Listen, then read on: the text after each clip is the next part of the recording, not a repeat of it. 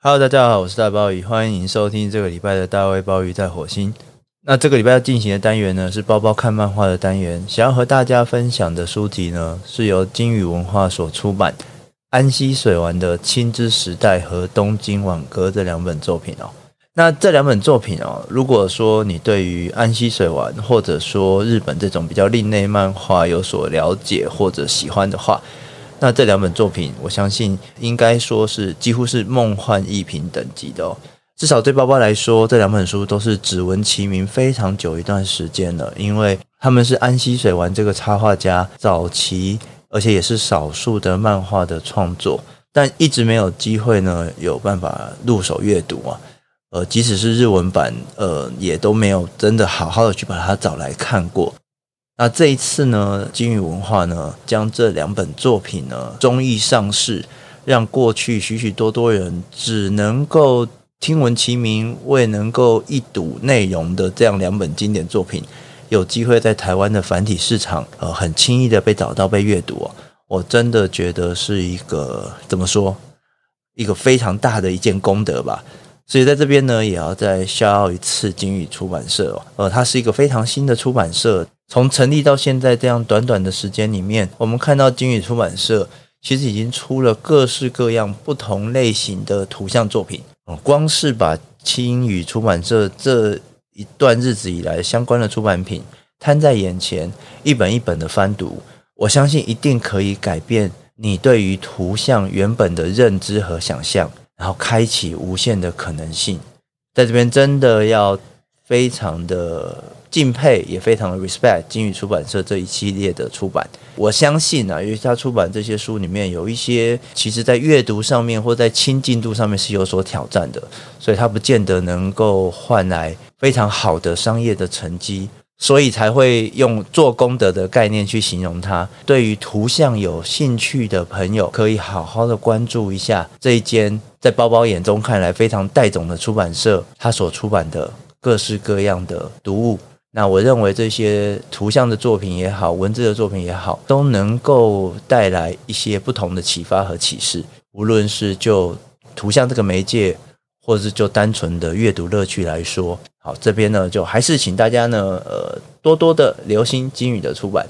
也给他一些关注。这真的是一个很厉害的出版社，值得大家的关注和鼓励。金宇出版社呢，它的好不只是说它代理了。这些呃，过去可能比较难以接触到的这些梦幻逸品而已，而是他在每一次出版的时候，你都可以知道他的那一个概念和企划其实是非常完整的。就以《青之时代》和《东京挽歌》这两本作品来说，就知道他在同时间呢，呃，也找了许许多多在台湾可以说是一流的漫画或图像的评论者，呃，给他撰写专文。呃，所以呢，包包在这边呢，大概就只能提供一个比较个人的阅读式的感触。那比较专业的，比如说，不管是这一整个《青之时代》和《东京晚歌》，安西水丸在创作的那个历史的背景和整个在那个另类漫画的脉络，然后以及它里面各种图像的专业分析。呃，如果朋友们对这样内容比较有兴趣的话，那在这边呢，可能就会比较推荐，呃，大家可以上网去找。比如说，Manga-Seek 黄鸿砚所写的《一九七四年的灵魂画手》，关于安西水丸的两册漫画自传，或者是说，其实是在书里面就有附上的无评论的评论。那这个评论其实现在也在 Ocopy 上面也有刊登。文章的名字呢叫做《如水一般轻柔且变：安西水丸漫画中的趣味与韵律》。那此外呢，还有另外一位也可以说是台湾这种漫画评论里面非常有名的陆坡。他在他自己的方格子里面也有写过一篇，从蓝色时代到东京挽歌插画家安西水丸的少年时代。那我觉得这三篇呢，大概都可以提供在知性上面或者是感性上面，对于要了解安西水丸的作品非常深度的一个切入。那包包自己在这边呢，大概就是一贯的，还是从比较个人感受的方式吧，来谈这两本作品哦。呃，其实。这两册作品呢，在今年的上市呢，对包包来讲，又会忍不住的用某一种征兆的方式去形容啊，呃，也就是说，觉得哎，好像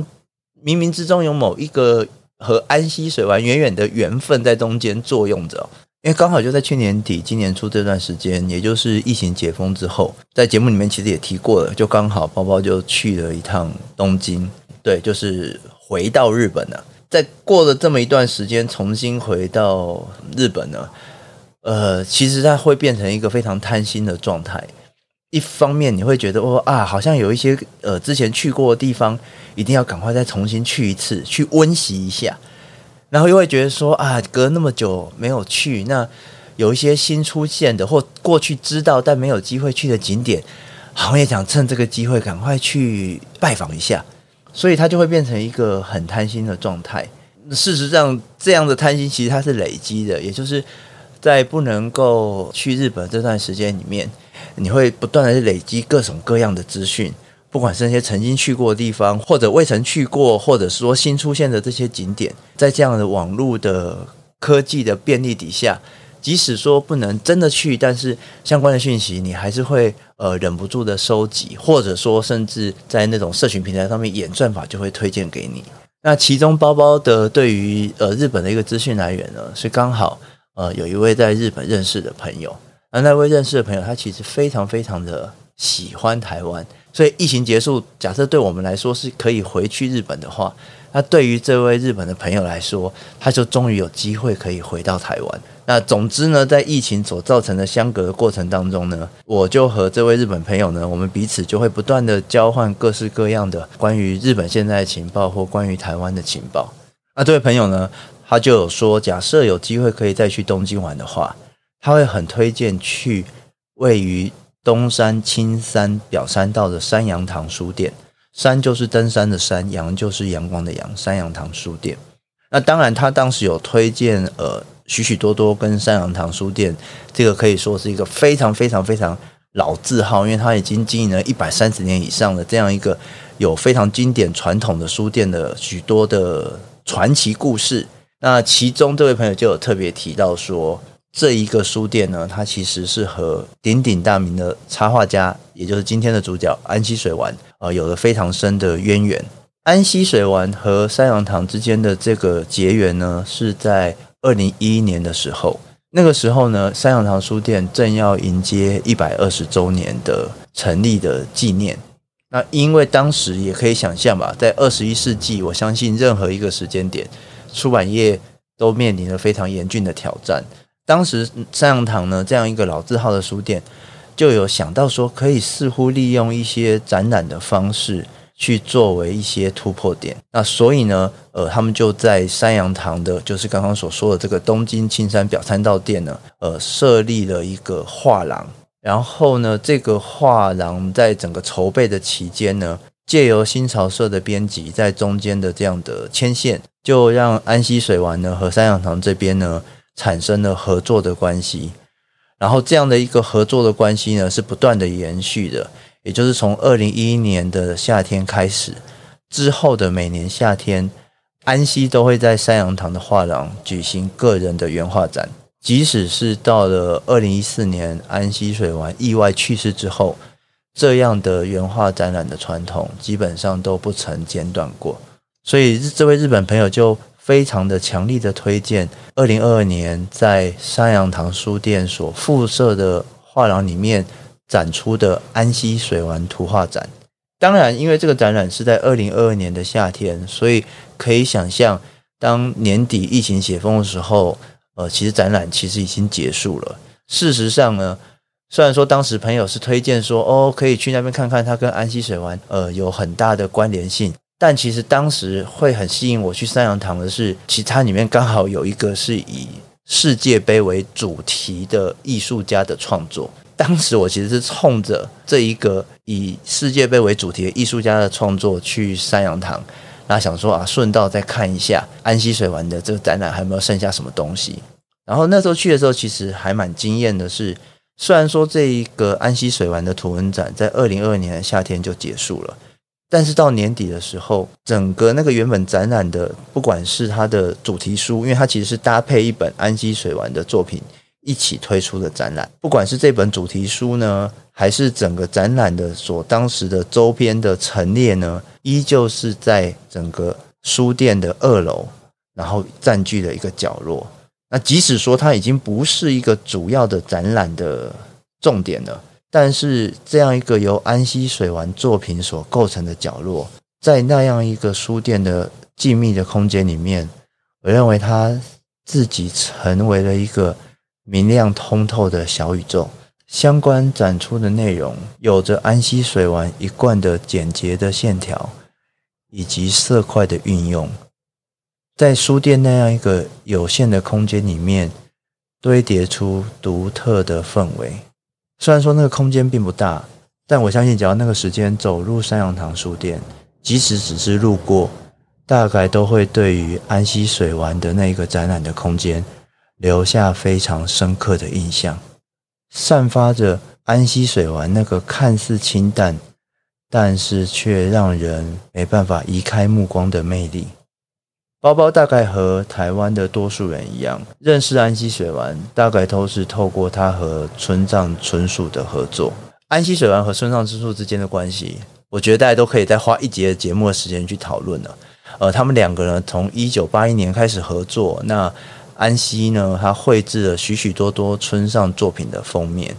然后两人也共同的进行了一些图文的共同创作，甚至连安溪水丸的本名渡边生都成为在村上小说里面被频繁使用的一个小说人物的姓名。安溪水丸的图像作品呢，基本上他的整个创作主题多半是对于日常片段或者静物的截取。然后将这些日常的片段和静物呢，包裹上他自己个人独特的美学，就像村上春树在《兰格汉斯岛的午后》那本书里面，他曾经去创造了一个名词去形容安溪水丸的作品。他把安溪水丸的作品认为说，他所传达的是一种所谓安溪水丸性的东西。所谓的安溪水丸性呢，依照村上的形容，是指。一种好像在一家素朴而气氛良好的酒吧，在那个吧台写信给友人的那种氛围。那这种好像在一间素朴而气氛良好的酒吧，在吧台写信给友人的那样的氛围或情况，我认为很具体的去形容了安溪水丸他作品的某种特色。但这边要特别强调的是。因为村上春树在写随笔的文字的时候，往往会营造出一种比较轻盈的气氛。那同样的，安溪自己的作品也是以一种看似比较亲和、比较甜蜜的样子去包装。所以，当人们在理解村上春树笔下这个安溪水丸信，这个在一家素朴而气氛良好的酒吧吧台写信给友人的情况的时候，往往都只看到那一个好像比较。甜美比较正面的情况，但我觉得，呃，不管是村上或是安溪，他们这个世代的日本创作者，或者说他们这一路的这一派的日本创作者，厉害之处是，他们不会在表面的层次上去处理那种比较黑暗、比较负面的东西，但是在那个看似甜美、静谧的表面之上，往往都随时会触及那一种人性或是现实。最剧烈、最深沉、最黑暗的那样的情感或能量，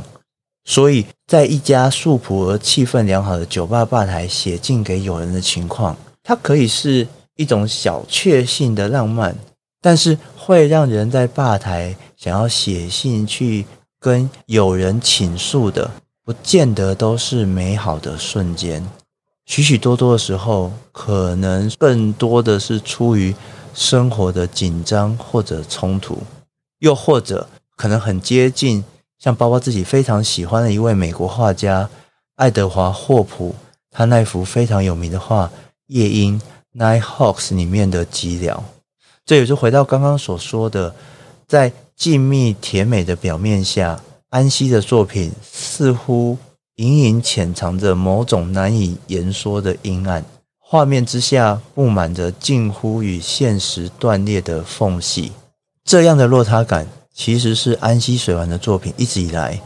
最吸引包包的地方。这种巨大的落差所形成的张力，其实隐隐的藏在安溪的插画，甚至是文字的作品当中，多半是某一种恍兮呼吸的模糊的存在。在那些看似恬静宜人的画面里，在那一些充满大叔趣味的字里行间，这样子的张力的落差感，都提供了安西不管是图像或文字作品深层的厚度。假设说，在后来安西的插画和文字作品是用这种比较隐晦的、比较退一步的方式去呈现出这种张力的话，当我们翻开安西水丸的这两本早期的短篇漫画集《青之时代》和《东京挽歌》，在这样的早期作品中，安西水丸则是毫不保留的将那样对于黑暗的挖掘、对于负面的挖掘。毫不保留的、完全的展露。这两本书《青之时代》和《东京挽歌》，它主要是收录安西水丸在一个日本非常经典的另类漫画的月刊《Garo》连载的作品。那安西水丸之所以会在这样一本以连载异色、另类或前卫漫画作品著称的《Garo》期刊上面发表漫画，算是一种无心插柳的意外。一九四二年出生在东京赤坂的安基水丸，他在美术科毕业以后，进入了日本知名的广告公司天东，然后之后呢，更进一步的在美国纽约的 ADAC 设计工作室任职。可以说，他在毕业之后就一直专注在商业设计的领域。然后，在一九七一年的时候呢，加入了出版社平凡社，担任艺术总监。然后也在加入平凡社的过程当中，在编辑同事岚山光三郎的牵线下，先是在一九七四年的时候，让安西水丸的漫画在蓝山与 Garo 执笔的专栏当中登场。安西水丸后来更进一步的将蓝山的小说《怪人二十面相之墓》改编为漫画，然后在 Garo 上面发表。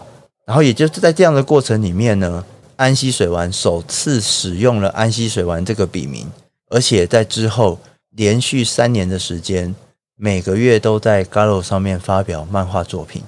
所以，当安西水丸开始进行这一系列漫画创作的时候，他并不是一个纯粹的素人。他当时已经三十二岁了，可以说他到了中年以后才开启他自己的创作生涯。而这种到了三十岁的中年才开始创作生涯，其实也和村上春树是非常相似的。所以，虽然说安西水丸他在 Garo 上面进行漫画的连载，看起来好像是一个呃在同事牵线底下的无心插柳的意外。然而，当我们去回顾整个安西水丸的创作人生的时候，这样一个看似无心插柳的连载。似乎又像是某种带有刻意为之的安排，借由这样的安排，让担任平面设计师的渡边生摇身一变成为了漫画家安西水丸，而又进一步的以漫画家安西水丸的出现，间接的促成日后人们所熟悉的插画家安西水丸的诞生。安西自己在受访的时候提到。他整个在 Garo 里面的发表经验是怎么样刺激他从一个商业设计师去转型成一个艺术的创作者？他认为当中最重要的关键是在 Garo 连载漫画的过程里面，把他作为一个设计师那种设计过剩的倾向一一洗涤，借由这样洗涤的过程，找到了表达情感和维持内敛比较间的平衡。建立了他自己独特的个人风格，而呈现出日后读者所熟悉的那个安西笔下的图像的世界。他在访谈里面说到，在 Gallo 上发表作品的漫画家大多不会拘泥于设计，而是会将自己的情感往外宣泄吧。我认为他们是直接把自己的生存态度画出来，和那样的作品一起刊出，让我学习到很多。凝视自身，回顾过往，似乎在某些地方成功表现出自己的感性。那时我的年纪也已经过了三十了，得以冷静的凝视 Garo 这个媒体，并在恰当的时机展现自我。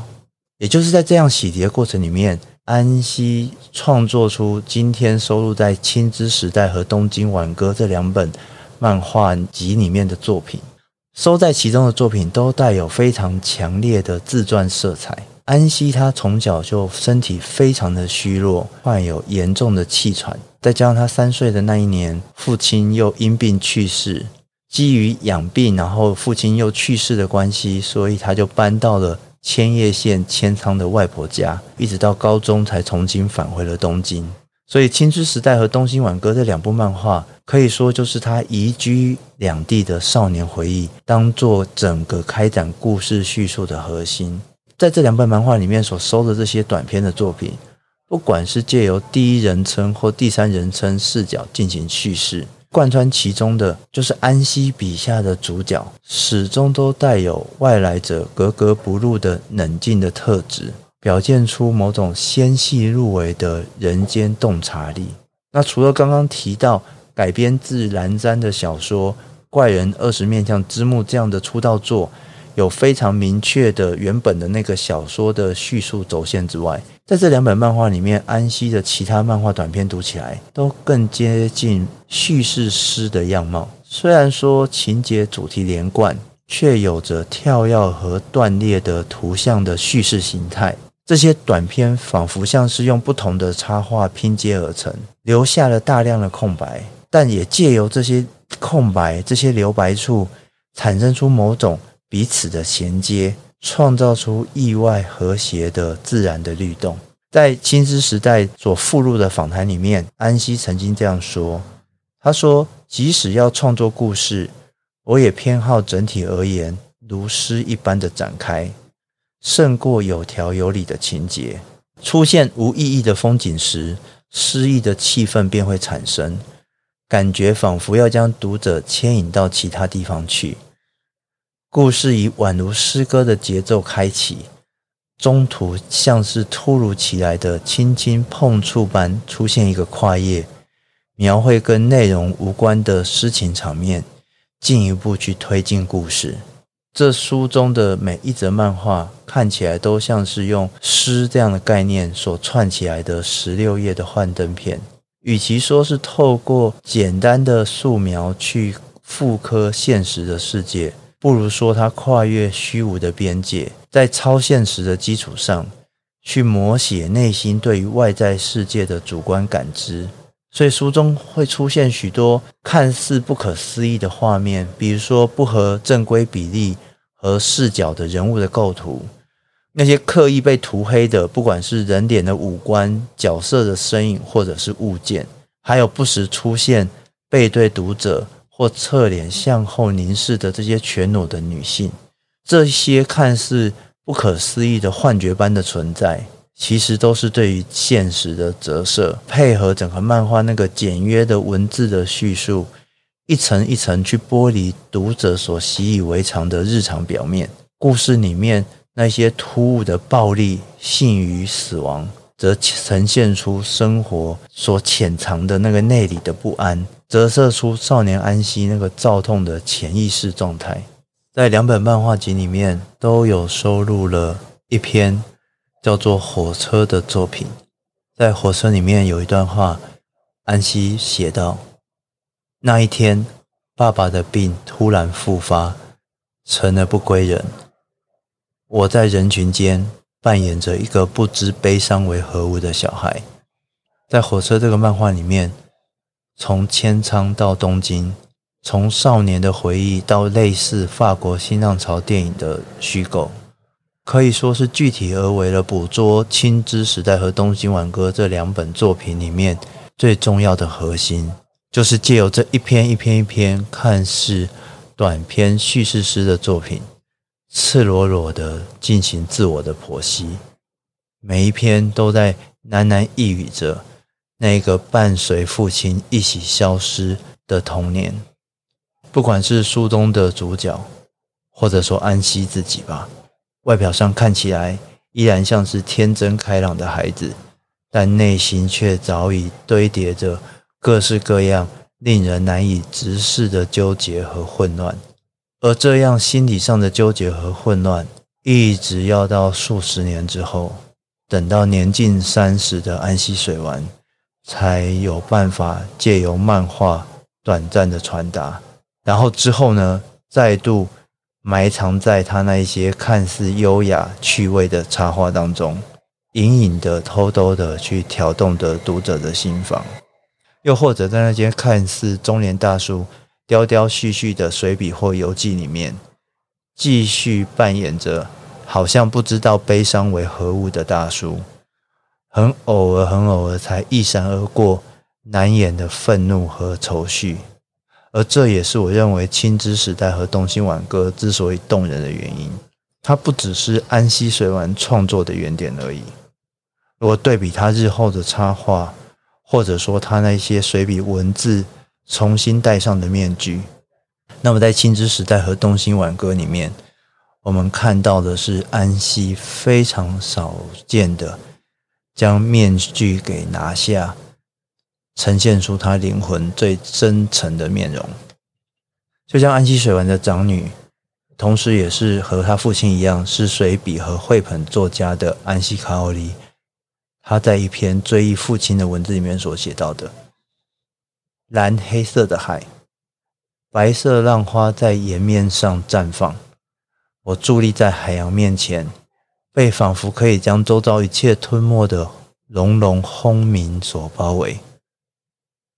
并不是因为有暴风来袭，在父亲年幼时期所生活的房总半岛，千仓迎接我的海，总是这种感觉。有人说，从事创意类工作的人，生涯就是不断追求着重现年幼时期所获得的强烈原始风景。对父亲来说，这片土地或许就是那原始的风景。在海边与父亲一同捡拾海螺贝壳，靠近耳边，